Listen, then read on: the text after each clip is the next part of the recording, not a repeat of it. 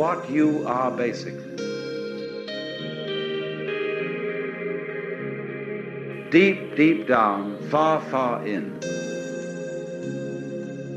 is simply the fabric and structure of existence itself.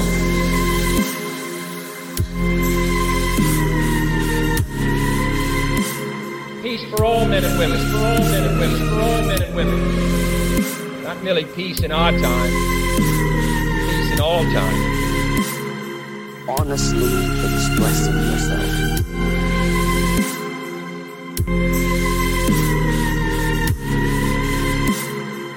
Peace for all men and women, for all men and women, for all men and women. Not merely peace in our time, peace in all time. The fabric and structure of existence itself. Hi, everybody, welcome to the Parallel Mike podcast. This is episode number 25, and in this episode, we are going to be breaking down an extremely important history, and that is the history of central banking. Specifically, we're going to be looking at the formation of the two most important central banks in the world, and that is, of course, the Bank of England and later on, the Federal Reserve.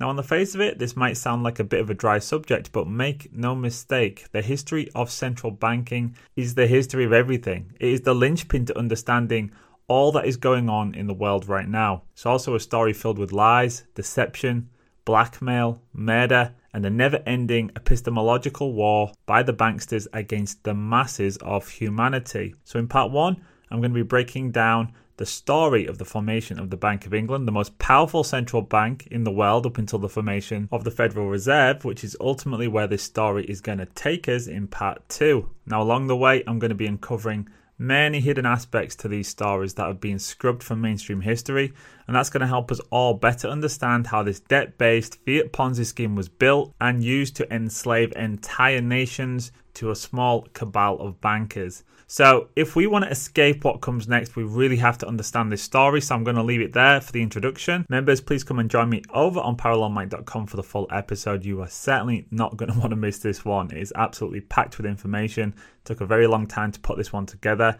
but I think we've nailed it. I think we've got a fantastic show that's going to really reveal the truth about central banking. If you're just here for part one, consider joining at parallelmike.com because you will get access to the full episode and also to the members forum too, where we're going to be discussing this and everything else that we need to discuss to get ourselves ready for what might come next. And trust me, we've got a lot coming down the pipeline very, very quickly, which I'm going to talk about in tonight's episode. So that's it for the introduction. Thank you so much for listening. I hope you're all well, healthy, and happy. And of course, I'll see each and every one of you in the next one.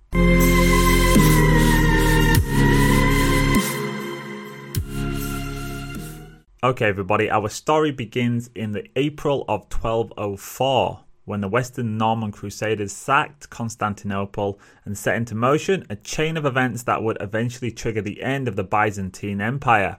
Now, remember, the Byzantine Empire was the Eastern Roman Empire, so after Rome fell, or should I say splintered apart because it did still exist but it started to fall apart. But despite this, the Byzantine Empire continued for many hundreds of years further and it was much more prosperous than the old Roman Empire and was much more successful. Now, on the flip side of the end of the Byzantine Empire, we got the Venetian banking oligarchs, and many of these were actually from elite Roman families that emanated from Rome, from the noble families, and they fled to Venice when the collapse of the empire began. They took with them obscene amounts of money. I'm talking gold and silver, real money, God's money. They had a lot of it. They took it with them and they would use that to start dominating first Italy and then Europe and then eventually the rest of the world through central banking, which is what this story is going to be about tonight. So that's why our story must begin here with the end of the old world and the start of the new. Whilst Byzantine aristocrats established a number of small independent splinter states, one of them being the Empire of Nicaea, which would eventually recapture Constantinople in 1261, the sacking of Constantinople is a major turning point in medieval history, and the Byzantium Empire was essentially killed off, finally collapsing as a consequence of the Turkish invasion, which was, of course, funded by the Lombard oligarchy of Italy in 1453. Now, when I say Lombards, when I say Venetians, these are all interchangeable terms, so you'll often hear different books use different terms for the banking oligarchies of Italy. But I think Venetians, Lombards, they all refer to the same cabal. And I'm not going to get into that one too deep. It's just important to know that those words are interchangeable. Now let's get back to this quote. It says the Crusaders looted, pillaged, raped, and vandalized Constantinople for three days, during which many ancient and medieval Roman and Greek works were either seized or destroyed. The famous bronze horses from the Hippodrome were sent back to adorn the facade of St. Mark's Basilica in Venice, where they still remain today. As well as being seized, works of considerable artistic value were destroyed for their material value. One of the most precious works to suffer such a fate was the large bronze statue of Hercules, created by the legendary Lysippos, court sculptor of Alexander the Great. Like so many other considerable artworks made of bronze, the statue was melted down for its content by the Crusaders for surplus profit. Despite their oaths and the threat of excommunication, the Crusaders systematically assaulted the city's holy sanctuaries, destroying or seizing all that was deemed remotely of value. Little was spared, and the tombs of the emperors inside the St. Apostles Church fell victim to such looting as well. Of the civilian population of Constantinople, it is estimated that 2,000 were killed. The Crusaders, with poor leadership, also sacked churches, monasteries, and even convents. It is said that the total amount looted from Constantinople was around 900,000 silver marks. The Venetians received 150,000 silver marks that was their due, and the Crusaders received around 50,000 silver marks. A further 100,000 silver marks were divided evenly between the Crusaders and the Venetians, and the remaining 500,000 silver marks were secretly kept back by many Crusader knights. Okay, so the reason I wanted to share that little bit of history is because if we accept that 1453 was really the final nail in the coffin for the fractured Byzantine Empire, then what we had after that was this host of banking oligarchs who were now extremely rich. They'd looted lots of Europe already. So the people we see today, like Bill Gates, who we're told is the richest man on planet Earth, no, these people are not rich. These people are playing a role. They get to play rich. You have to understand. They get to play rich. The true assets. They're owned by the banking cartels. And Bill Gates is not the richest landowner in America. He doesn't own all of the farmland. That land is held in trust. He gets to hold on to it by title but it is not his. It is owned by the banking oligarchy. Now, this will make sense the more we get into this story, particularly when I discuss JP Morgan later on. So, like I said, in history, you often hear these bankers called Venetians or Lombards. And if you've listened to my previous episodes, and I'm thinking of number 22 specifically, which is why every banker owns a tarot deck, if you want to know the title you'll know that there were numerous ultra rich oligarchical families spread throughout Italy. So it wasn't just in Venice, it was also in regions like Milan, Florence, Genoa, and they were all vying for power and marrying into one another's bloodlines. They were marrying into these royal bloodlines in England, France, the Holy Roman Empire, but ultimately it was the Venetian faction that became the most powerful. Now, this is actually a really important point because many people today have been convinced that they should have fealty to a nation, loyalty to a country. Well, that is an invention that these families created for us, but it's certainly not how they existed. For these families, it's all about power and wealth. It's all about power and wealth. And there is this thing that I've mentioned previously called the family fondo that is absolutely critical because this is how you accumulate power and wealth intergenerationally. So these families would create a fondo, and that is the pooled wealth of the family and they would try and increase that with each passing generation, knowing that if they did this, and when I'm saying wealth, I mean gold, I mean silver, I mean land, I mean palaces, I mean titles to dukedoms, to kingdoms. So their goal was always to increase that fondo. Location, however, was of little relevance to them. In the same way, it's of little relevance to the elites today. They simply see themselves as part of a global coterie whose aim is to dominate all nations, and they're quite happy to move around. They've got zero qualms about destroying the country country they're residing if it furthers that agenda. And they do not view themselves as beholden to any single nation. You have to understand that. So when I talk about the Venetians, where did they come from? Did they emanate purely out of Venice? No, they went back to Rome. They probably went all the way back to ancient Babylon. And if you look at some of the rituals and some of the occult black magic and dark arts that they practiced, you can actually trace these back to much older societies and civilizations. So that is how you can tell that they likely had descended from the same people, that their wealth had actually been accumulated over thousands of years, not just hundreds of years. Now, in the years that followed the sacking of Constantinople, which, as I mentioned, the Venetians have funded, there was a consolidation phase in terms of power, but it certainly was not guaranteed what the outcome would be. It wasn't like the Venetians were all of a sudden in power and in control of Europe, not the case at all. Really, what set the Venetians apart, what enabled them to go on to become the most powerful, was that they were masters of the dark arts. I'm talking their use of spies, blackmail, espionage, propaganda, subterfuge. This is what eventually saved them from annihilation, too, because there was a war that happened in 1508. It was 1508 to 1516 called the League of Cambrai War. And this was when a lot of nations actually banded together to try and kick the Venetians out. They wanted to destroy the Venetians because they understood that this tiny little lagoon, you've got to remember, Venice is a tiny little place, a little lagoon out there, but because of their use of spies, blackmail, and all of that, um, dark arts, as we call it, which would be like modern day intelligence, they were able to manipulate all of the different nations of Europe into going to war with one another and then they would go in and pick up the pieces. Remember, they were the money lenders, so they'd lend the kings and queens of Europe money to go to war. But of course, to lend the money, you had to orchestrate a war. So they used to do a lot of subterfuge to try and get these nations into a war situation. But like I said, in 1508, the League of Cambrai banded together. This was a number of nations. There was the English, the French, there was the Holy Roman Empire, and they decided we've had enough and we're going to get rid of these Venetians once and for all and they come so very close to doing that, but ultimately it was the vast intelligence network and the Venetians' expertise in using that that saved them, and they managed to get the Vatican, who were also part of the league, to switch sides. And they bribed the right people, they blackmailed and assassinated the right people, and ultimately they got the League of Cambrai to disband and they survived by the skin of their teeth. So, whilst the Venetians survived, the whole experience did have a profound effect on the Venetian Republic. They realized just how close they'd been to destruction. And from that point onward, they really focused all of their efforts on ensuring that they never had to meet their foes on the battlefield. And this is really why many people credit the Venetians as forming the first truly global intelligence agency from which all future intelligence agencies would be modeled. If you want to understand things like Jeffrey Epstein and honey traps, where they lure elites into getting into compromising situations, that all came from Venice. They were masters at that. They were masters at blackmail, like I said. And they found that if they could just create a vast network of people, people they could bribe or manipulate or blackmail, then they could ultimately play puppet master and they could start to control nations from within. So, really, what the Venetians excelled at and mastered was the art of a few controlling the many. And that's precisely what they did in Europe by manipulating the state of play so much, by having so many puppets, by having so many people on their payroll, so many spies. They understood that if they could do that, they didn't need to go to war. They could control the masses of Europe from a very small place with just a few families. You can never understand Venice by studying what position the Venetians took on an issue.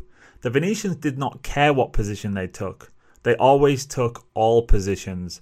Their method was one of looking for the weak point and corrupting the person. At this form of evil, they were the masters. Their diplomatic corps was the best in the world at the time, and the British diplomatic corps was trained by the Venetians. So, again, I think that's a really useful quote because it says that the Venetians could not be understood by looking at what position they took on an issue. They did not care what position they took. They always took all positions.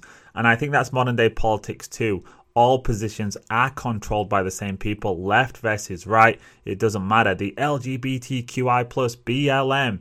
And of course, the big war machine. None of it makes sense. There's no coherent message there unless you look at the true underlying feature of all of this, which is control and power. That is the only thing where there is consensus. But everything else is about controlling all sides of the narrative, and that's why there's so much contradiction.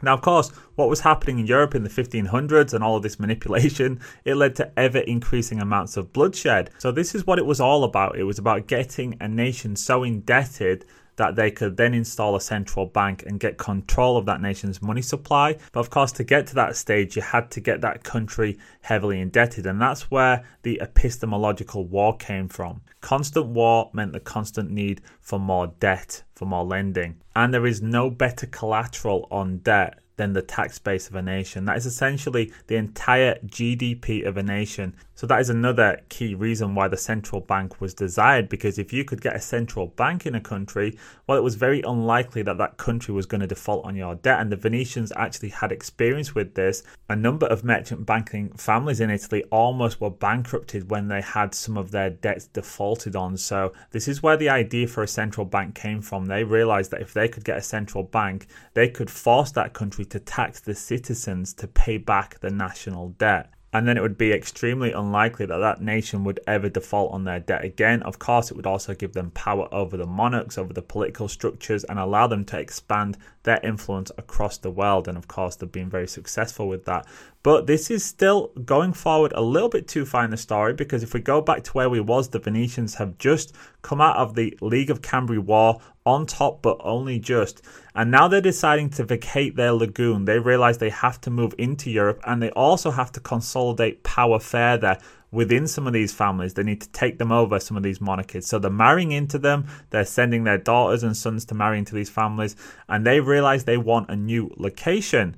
And they have their sights set now on London, or more specifically, the city of London, a tiny little enclave and a remnant of the old empire on the River Thames. And of course, they first go to Amsterdam, they're looking across the pond, they want to get into England, they want to get to the city of London, but to do that, lots and lots of pieces of the chessboard have to be moved around first. Whenever interest is tightly controlled, the continued compound leakage of money to banking centres does not occur. This financial hemorrhaging means that value remains where it belongs, with the small businessman and small landholder. Without the geometrically increasing mass of interest and debt, a fraction of today's total labour was sufficient to maintain monetary stability. Necessary supplies and a nobility forced to serve the state rather than rule within it was the case. Within the modern system of usury, centralization is unavoidable as compound interest continually increases the flow of real value out of the economy and into the coffers of the cabal. Okay, so I've got another quote here about Great Britain. The oligarchical system of Great Britain is not a native product of English or British history. It represents rather the tradition of the Babylonians, the Romans, the Byzantines, and the Venetians, which had been transplanted to the British Isles through a series of upheavals. Prior to the Norman invasion, Anglo Saxon England existed in a financial golden age. Again, smallholders was the norm, urban trade maintained low prices, and the lack of liquid capital forestalled any noble centralization. Feudalism could not have existed under such a system. Usury was banned in Mercia under Offa the Great, and in Alfred's frantic attempt to centralize power in Wessex against the Danes, he too refused the services of the banking cabal. The Italian banks, however, were quite interested in William's planned assault on Anglo Saxondom and to remove the Scandinavian influence from England. Usury was once again permitted, for a time, under the new Norman hegemony. The old Anglo aristocracy was slaughtered, and William imported a new nobility with close ties to Italy. Feudalism made its very first appearance on English soil. Ireland, seven centuries later, was also to see the benefits of Norman progress. So, English history really cannot be properly understood without the history of banking, usury, and today I would add to that the history of central banking, which we are now uncovering in this episode. So, this version of history that we're taught in school about kings and queens, it's really devoid of the truth or context. You know, for example, in 1572, we know that Henry VIII, when he was seeking divorce from Catherine of Aragon, it was Gasparo Contarini, a Venetian agent, who was sent to the English court alongside his uncle, another powerful Venetian, Francesco Zorzi, and Zorzi had been acting as Henry VIII's sex advisor. So when I say that there was agents literally everywhere doing all manner of things, I truly mean it. Francesco Zorzi was the sex advisor to Henry VIII, and they convinced him to break with the Roman papacy. Again, this was another power play. So if you want to know where Protestantism comes from, now you know it came from the Venetians. This was again about weakening power structures in Europe so that they could then make greater inroads into these many different nations. And you know, it took a long time, but it was going to come to a very bloody and brutal head a few centuries later, and that was, of course, with the beheading of Charles I, who was executed, and that was done at the behest of Oliver Cromwell, who, again, he was an agent of the bankers, as we are going to find out. From the reign of Edward I to the plague, England was prosperous. The working year amounted to 14 weeks, within which all essentials were obtained. The church calendar in both Eastern and Western Europe required between 100 and 140 days off a year, excluding Sunday and a period after Easter. Edward I, 1307, imitated the Byzantines, where many Anglo Saxons had been serving after 1066, by tightly limiting interest and its accumulation. During the Middle Ages, usury was again abolished and tally sticks were used. These were kept in use for 700 years to some degree or other. Despite what we are told about the Middle Ages, the populaces lived well, something that has been detailed by William Cobbett in comparing the conditions of workers of medieval times to those of the Industrial Revolution. As in Rome, history repeated itself, with a series of ups and downs for the usurers over the centuries, and of course, as we now know, their eventual triumph in this instance ushered in by the victory of Cromwell and the Puritan Revolution, shortly followed by the creation of the Bank of England, a privately owned consortium based on the Dutch model. Once Charles I was defeated in 1645 and Cromwell instituted a military dictatorship over Britain and Ireland fell in 1653. The banking regime now had its enemies destroyed and its place was assured. So, the reason this whole backstory is important and why I'm telling you it is because if we don't know this epoch of history and all of the stages that led to the formation of the Bank of England, we cannot understand its significance and what the Federal Reserve truly is either, I would add, because it is all part of one continuum, one legacy going all the way back to Babylon. But for the sake of today's episode, we're beginning in Venice because it's just too much history to cram in. And I've tried to give you this whistle stop tour of how we wound up where we are today. But it's important to understand that England changed fast, and by the time of the regicide of Charles I, its fate, our fate, was all but sealed. Cromwell's first move was to repeal the Edict of Expulsion, which was instituted in 1290 by King Edward I. Now, this expelled the Jewish bankers from the country. That's why the Jews were thrown out of the country. It was because of the banking and the usury. So that's where the Edict of Expulsion came from. And then once Cromwell had got back in, of course, he was an agent of the bankers. The first thing he did was repeal the Edict of Expulsion and allowed the bankers to set up shop back in Britain. Now, the fact that they're Jews, the fact that they're Jewish bankers, that's just historic fact. And I know that there's been so much weight attached to saying that these days. But listen, what we're talking about here is history. And if you go to England's own constitution, and we do have a constitution, it's made up of a number of documents. And just before the Edict of Expulsion, of course, we had the Magna Carta, and it had this to say Number 10 if one who has borrowed from the Jews any sum of money, great or small, die before that loan be repaid, the debt shall not bear interest while the heir is under age, of whomsoever he may hold. And if the debt fall into our hands, we will not take anything except the principal sum contained in the bond. And if anyone die indebted to the Jews, his wife shall have her dower and pay nothing of that debt. And if any children of the deceased are left under age, necessaries shall be provided for them in keeping with the holding of the deceased and out of that residue the debt shall be paid, reserving, however, service due to feudal lords. In like manner, let it be done touching debts due to others than Jews. So that was in the Magna Carta in 1220, and of course in 1290 there was the Edict of Expulsion, which drove the bankers out of the country. Now the bankers just so happened to be Jewish, which is why they're called Jews in the Constitution. It's just the word that's used. It's not my term, it's their term. And you have to understand why that is also. Again, the reason why the Jews were lending money is because they were allowed to practice usury. We've got to remember usury is a grave sin across the world and always has been for the very reason that we are in the situation where we are today, where we are beholden to a tiny cabal of people because usury creates debt and debt creates bondage and that creates slavery. So, the reason why Britain had Jewish bankers to expel in the first place is because Jews were allowed to lend at interest to non Jews. So, to one another they couldn't, but to non Jews they could. And of course, the consequences of having these bankers lending at interest led to all kinds of problems in Britain. It led to a lot of the land being stolen, it led to poverty and impoverishment of the masses. And that's why the Edict of Expulsion was enacted in 1290. So let's get that one out of the way and let's move on a little bit. Now, it's important to understand, like I said, that Cromwell was an agent. He was a agent of the Venetian bankers, and he'd made a secret agreement to allow the Jewish banking houses who were funding him back into the country.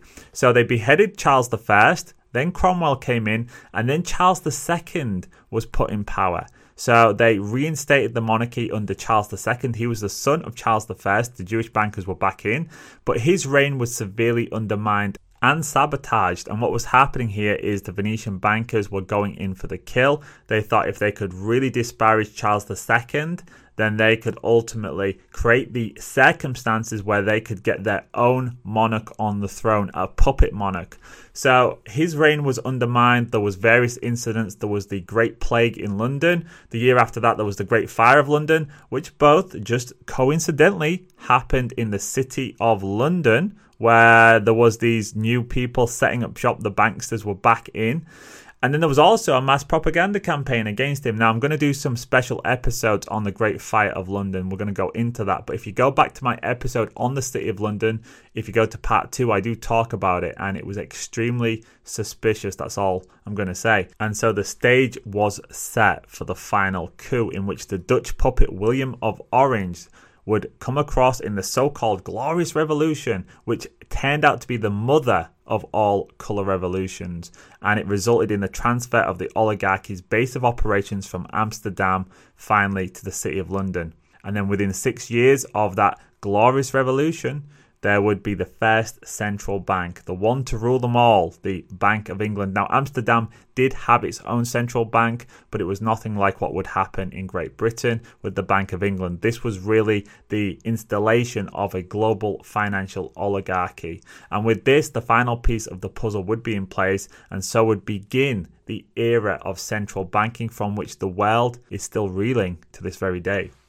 Noble Venetian, Pray tell us what other prerogatives the King of England enjoys in the government, for otherwise I, who am a Venetian, may be apt to think that our Doge, who is also called our Prince, may have as much power as yours. Henry Neville, Plato Redivivus, 1681. The need for a privately owned central bank was fronted by a retired pirate, William Paterson, when he wrote a pamphlet in 1692 entitled A Brief Account of the Intended Bank of England. He would later boast that this bank hath the benefit of interest on all monies which it creates out of nothing, on Thursday, the 21st of June 1694, subscription list for the bank, which had a capital of £1,200,000, were opened. By the following Monday, this amount had been fully subscribed. The ostensible purpose of the bank was to lend King William unlimited sums at 8% per annum to enable the prosecution of war, and in particular the conflict against Louis XV of France, whose country was not on the usury system. So I just wanted to pause that quote there. There is a little bit more, but just make note of that that the war between Britain and France, well, Louis XV of France, they were not on the usury system like in Great Britain. And remember, the goal here was to install central banks in every country. So if you look at some of the terrible history France had with its revolution and the beheading of lots of the oligarchy there, well, that makes sense now, doesn't it? Remember Napoleon too. Napoleon tried to get the country in order. He went to a gold backed system. So you have to understand this history to understand France also. The bank would thus receive the crown interest of £100,000 per annum, the additional £4,000 being an administrative fee. The bank also acquired the right to issue £1,200,000 in banknotes without any gold cover. So, again, the fiat system was already being devised. It was meant to cover these notes by gold, but that wasn't happening. They were making the money out of nothing ex nihilo. The name the Bank of England was a carefully constructed lie designed to make the bank appear to be a government entity, but it was not. It was a private bank owned by private shareholders for their private profit with a charter from the king that allows them to print the public's money out of thin air and lend it to the crown. What happens here at the birth of the Bank of England in 1694 is the creation of a template that would be repeated in country after country after country around the world. A privately controlled central bank lending money to the government at interest, money that it prints out of nothing. And the jewel in the crown for the international bankers that creates the system is the future economic powerhouse of the world, the United States, which we are going to get to in part two. When the bill that included the enacting of the bank was passed, there were only 42 members of the House present. The opening sentence of the bill reads as follows William and Mary, by grace of God, King and Queen of England, Scotland, France, and Ireland, defenders of the faith, etc., to all for whom these presents shall come greeting. The third sentence, which contains 242 words, starts Whereas in and by a certain act lately made in Parliament entitled an Act for granting to their Majesties several rates and duties upon tonnage of ships and vessels, and upon beer, ale, and other liqueurs, for securing certain recompenses and advantages in the said act mentioned to such a person shall voluntarily to advance the sum of fifteen hundred thousand pounds carrying on the war with France is amongst other things enacted. So, just to decode this, the bill was basically putting forward a lot of verbiage about things like taxation on different items, and it had very little to do with discussing the bank itself. In fact, it was buried deep into the document. And like I said, there was only 42 members of parliament present, so a lot of them had been scared away, told you do not go there, and if you do, well, you're going to be voting this way, or in the very best, you will abstain. You do not vote against us and it was orchestrated, of course, to get the bank into power. The gist of the first two thirds of the bill details the necessity to levy a complicated array of new rates, duties, and taxes on ships, beer, ale, and other liquors. The true purpose of these taxes was that they were needed in order to fund the interest on all future government loans. So there you have it, everyone. That's where the taxation came from. Shortly after, therefore, further taxes were introduced, including a land tax, a paper tax, a poll tax, a salt tax, a stamp tax, and a window tax, which replaced the hearth or chimney tax. So this is where people were actually being taxed on how many windows they had on their house. So the history of taxation is the history of theft. Other taxes initiated were a tax on peddlers, a tax on hackney coaches, a tax on births, marriages, and deaths, and lastly, a tax on bachelors. So you couldn't escape that one, listener. You could be born, you'd get taxed. You could get married, you'd be taxed. You could die, you'd be taxed. If you was a bachelor and you decided not to get married, you'd be taxed too. However, the most punitive tax introduced was an income tax levied at a rate of 20%. It was applied not only to companies but to labourers too, and of course, the income tax is the key one. And most of us today, I don't know if you know this, but most of us today work four to five months out of the year for free just to pay our tax burden. So we do not see a penny. We work four to five months of the year just to pay our individual tax burden this is theft, this is robbery, and of course, this goes back to the banking takeover. That's how they manage to enslave a nation. They have their family fondos, they pass on 100% of their wealth. Stolen wealth, stolen wealth through central banking. They don't pay any taxes on it. We pay taxes to them to pay off the interest on the debt that they produce ex nihilo out of nothing and attach interest to to loan to our countries. Within two years of its establishment in 1696, the Bank of England had £1,750,000 worth of banknotes circulating with a gold reserve of only 2% or £36,000. So £36,000 worth of gold covering £1,750,000 worth of banknotes. So this is the real final insult, isn't it? When they take us to a fiat monetary system. There's not even any gold in the vault covering this money that they are lending at interest. On the 1st of May 1707, the union between Scotland and England was established, motivated in no small way by the necessity to seize control of the Royal Mint in Edinburgh, which took place in 1709. Okay, so from the moment the Venetian party pulled off their coup in England and they managed to install William of Orange on the throne, their puppet king, the national debt started to take off like a rocket, and we also now had a series of financial booms and busts that were built on walls and walls of speculation. And of course, the constant usury became the driving force of British society. Now, in moves that would be recycled later on in the formation of the Federal Reserve, the bill, like I said, it was snuck through Parliament with next to no scrutiny. Just think about that for a second. The entire nation was about to be sold to an international banking cartel, and only 42 members of Parliament showed up. And the bill itself made barely any mention of the bank's creation. Sound familiar? You know, it sounds like some of those bills we've seen in the past few years to do with COVID, doesn't it? Where Parliament just simply didn't even turn up to bother. These emergency powers that were supposed to be temporary, nobody even voted on them. They were just ushered through with not a degree of scrutiny. So that is why I say it's all political theatre. There is no left and right. There is nobody there with any power at all. Those people are puppets and they have been for hundreds and hundreds of years and we'll find out in part two, it's just the same in the US. Now, unsurprisingly, after the creation of the central bank in England, there was a new epoch of permanent forever wars tied to an unpayable debt that enabled this tiny cabal to issue money at 8% interest. Of course, the nation could be issuing its own money interest free, but then it wouldn't be able to go to war all the time, so wars would have to cease. And that is where epistemological warfare comes from. If you want to understand why we're always at war, that is why it's to indebt the nations, to force them to take more debt and pay more interest to the banking cabal. So the nation became enslaved by the banking elite, and within just a few generations, England became the largest debt nation on planet Earth. With millions upon millions of citizens forced to endure lives of poverty, or worse, be thrown into an eternally churning meat grinder as part of one of those forever wars.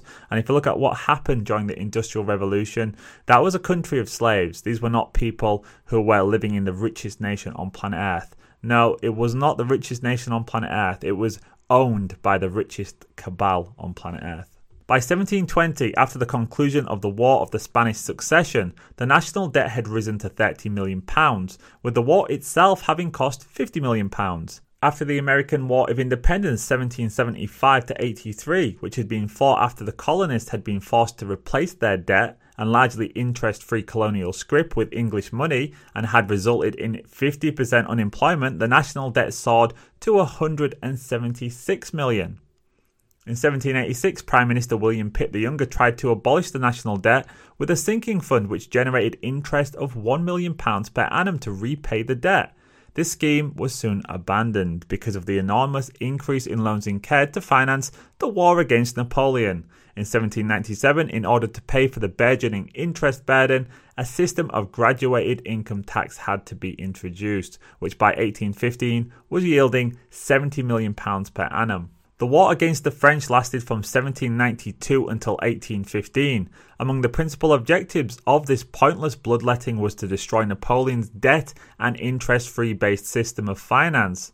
During this period, England also waged war against the United States from 1812 until 1814. This war, as was the case with the war against France, was instigated by England at the behest of a banker, a man named Mr. Mayer Amschel Rothschild after US Congress voted against the renewal of the charter of the Rothschild controlled Bank of the United States, which had been a central bank in America from 1791 until 1811. And we're going to go through that story in part two because the road to the Federal Reserve is perhaps even more astounding than the road to the central bank in England, the Bank of England, because in the US there was a whole series of assassinations. There was attempts to get central banks up and running once, twice, three times, long before we got to the creature from Jekyll Island, the Federal Reserve. Now, after the defeat of Napoleon, Nathan Mayer Rothschild was active in pushing for a banking system that would secure the control not just of Europe, but also Russia too. Tsar Alexander I rejected any such plan and instead created a new holy alliance between Russia, Prussia, and Austria, who were to be pushed into cataclysmic conflict just a few generations later. So, this is why the establishment of the Bank of England was so important because it really sets the stage for this narrative about how a complete takeover in Europe was enacted. And remember, there was also World War One and World War Two still yet to come. There was the Russian Revolution. All of this is a part of the same narrative. It was about the subjugation of the nations of Europe to get central banks established. And having discussed the Rothschilds, it would be remiss of me not to say the famous quote from Nathan Mayer Rothschild, who once famously said the following I care not what puppet is placed upon the throne of England to rule the empire on which the sun never sets. The man who controls Britain's money supply controls the British Empire, and I control the British money supply. And that is because the Rothschilds became the essentially the leaders of the Bank of England cartel. They were the number ones over there. So they were running the show very, very quickly. So once you know this history that I've laid out, you can understand that quote, you can understand what he actually means. But for the everyday man and woman on the street, they simply have no idea. Most of them still believe the Bank of England is an arm of government, and of course, it was actually nationalised in the 1900s, but that doesn't mean anything. That is just all for show. Nationalising a private bank when the country itself is owned by the banksters doesn't mean anything. And if you think our country is free from the central bankers, well, I've got a bridge to sell you. So, like I said, this all set the stage for the horrors that would befall Europe in the 20th century, not to mention in Russia during the revolution, and of all these other countries as well, as well in the global south who were enslaved or had their resources stolen. Again, this was all enacted by the bankers. The countries were just being used to enact the whims of the bankers. Now, as a case in point, to understand what the Bank of England was all about, if you don't believe me or if you think that I'm over exaggerating, I'm going to give you a quote from Montagu Norman, who helped fund the rise of Hitler and was in charge of the bank during the critical period going into World War II. Yes, you heard me right. The Bank of England sent money across to the German Reichstag during the rise of Hitler and they helped fund him. But here's a quote that Montagu Norman, the governor of the Bank of England, said in 1924 when he was addressing the United States Bankers Association in New York. Capital must protect itself in every way possible, both by combination and legislation. Debts must be collected, mortgages foreclosed as rapidly as possible. When, through the process of law, the common people lose their homes, they will become more docile and more easily governed through the strong arm of government applied by a central power of wealth under leading financiers. These truths are well known among our principal men, who are now engaged in forming an imperialism to govern the world. By dividing the voter through the political party system, we can get them to expend their energies in fighting for questions of no importance. It is thus, by discreet action, we can secure for ourselves that which has been so well planned and so successfully accomplished. Well, I don't think it really gets any more obvious and any more damning than that. If anyone doubts the history I'm laying out here, there you have it in their own words. What this whole central bank project was about. It was about creating a one world totalitarian system in which the common people would be impoverished driven into the ground. They would have their homes foreclosed on as rapidly as possible, as he said. And discreetly, they would form an imperialism to govern the world.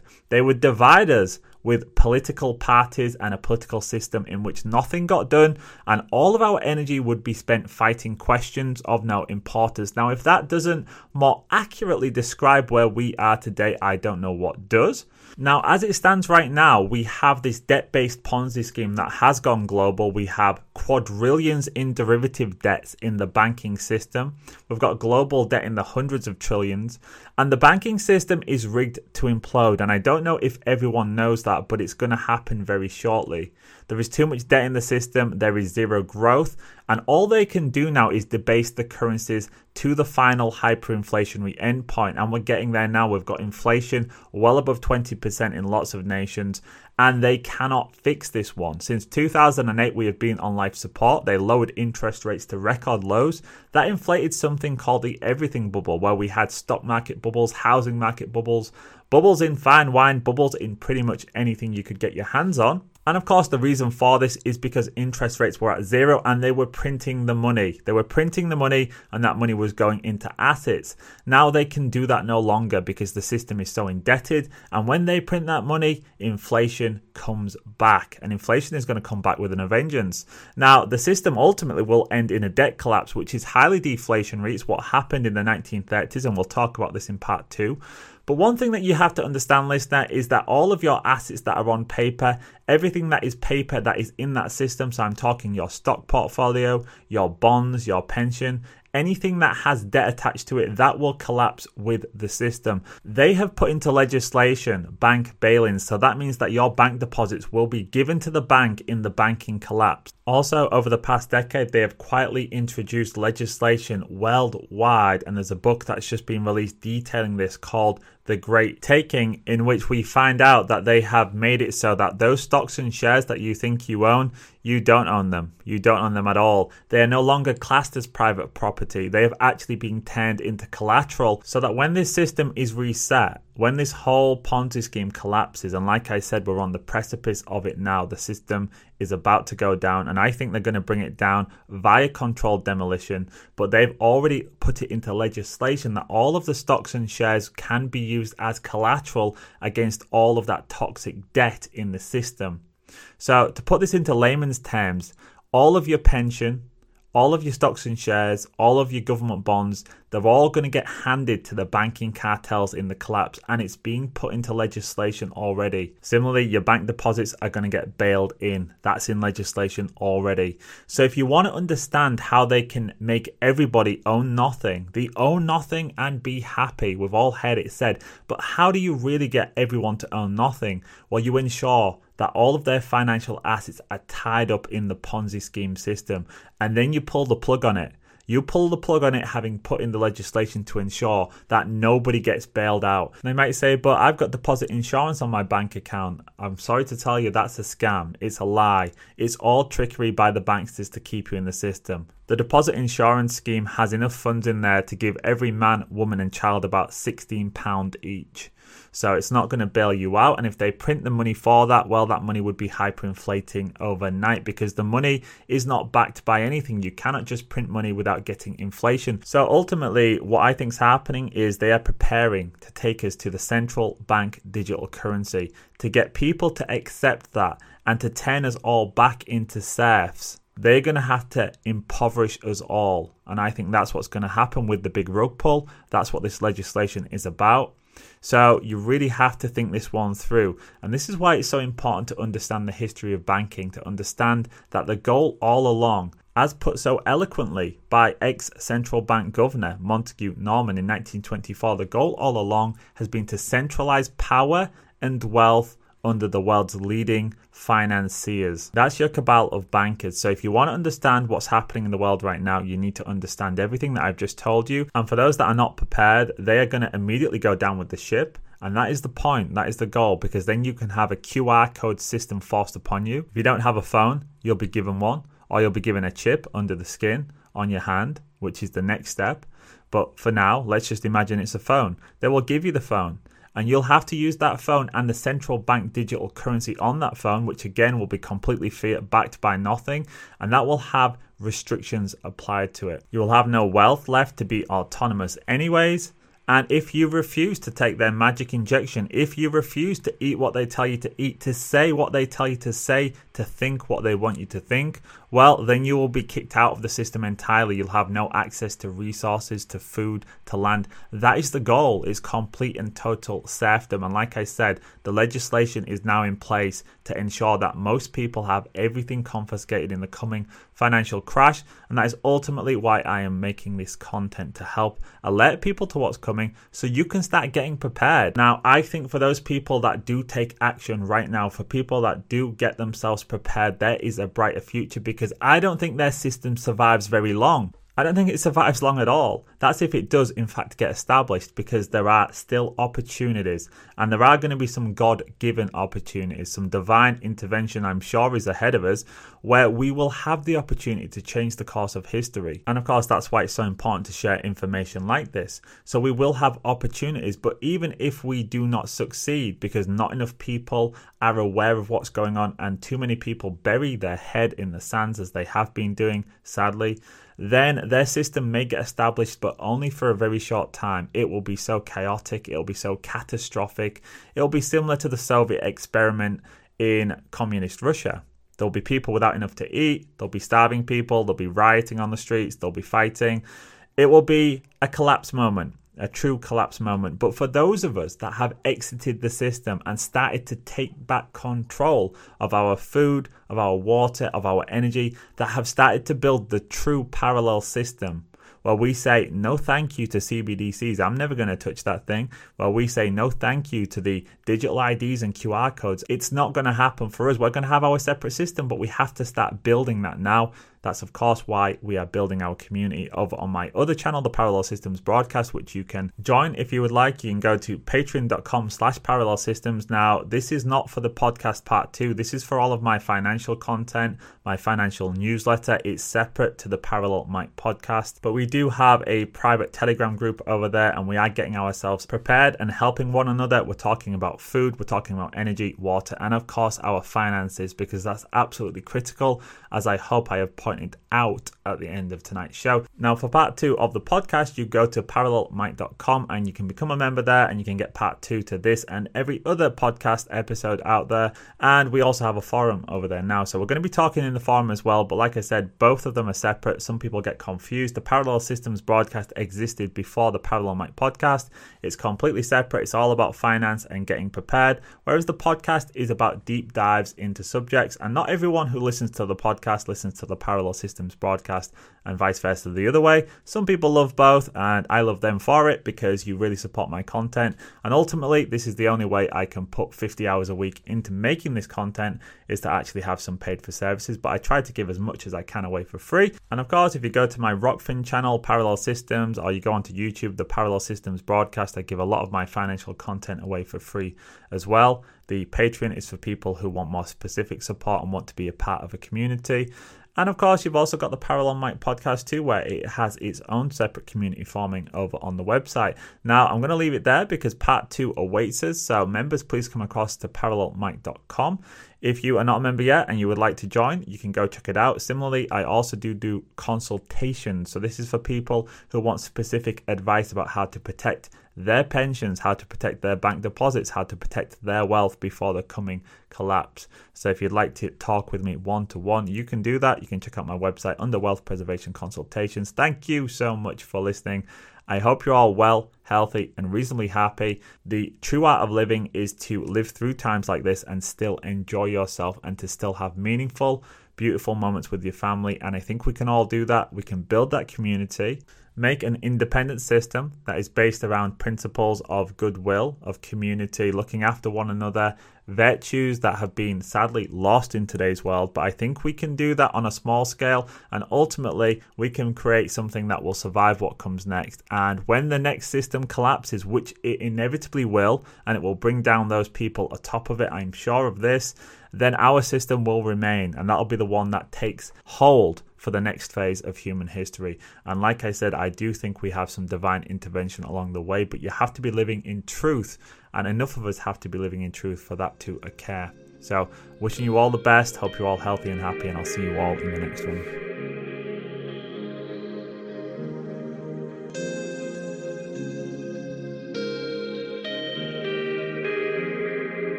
What you are basically. Deep, deep down, far, far in, is simply the fabric and structure of existence itself.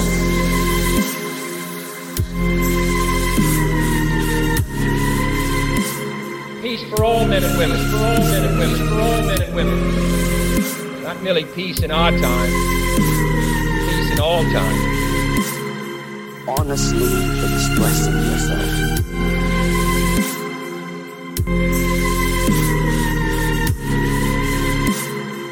Peace for all men and women, for all men and women, for all men and women. Not merely peace in our time, peace in all time. The fabric and structure of existence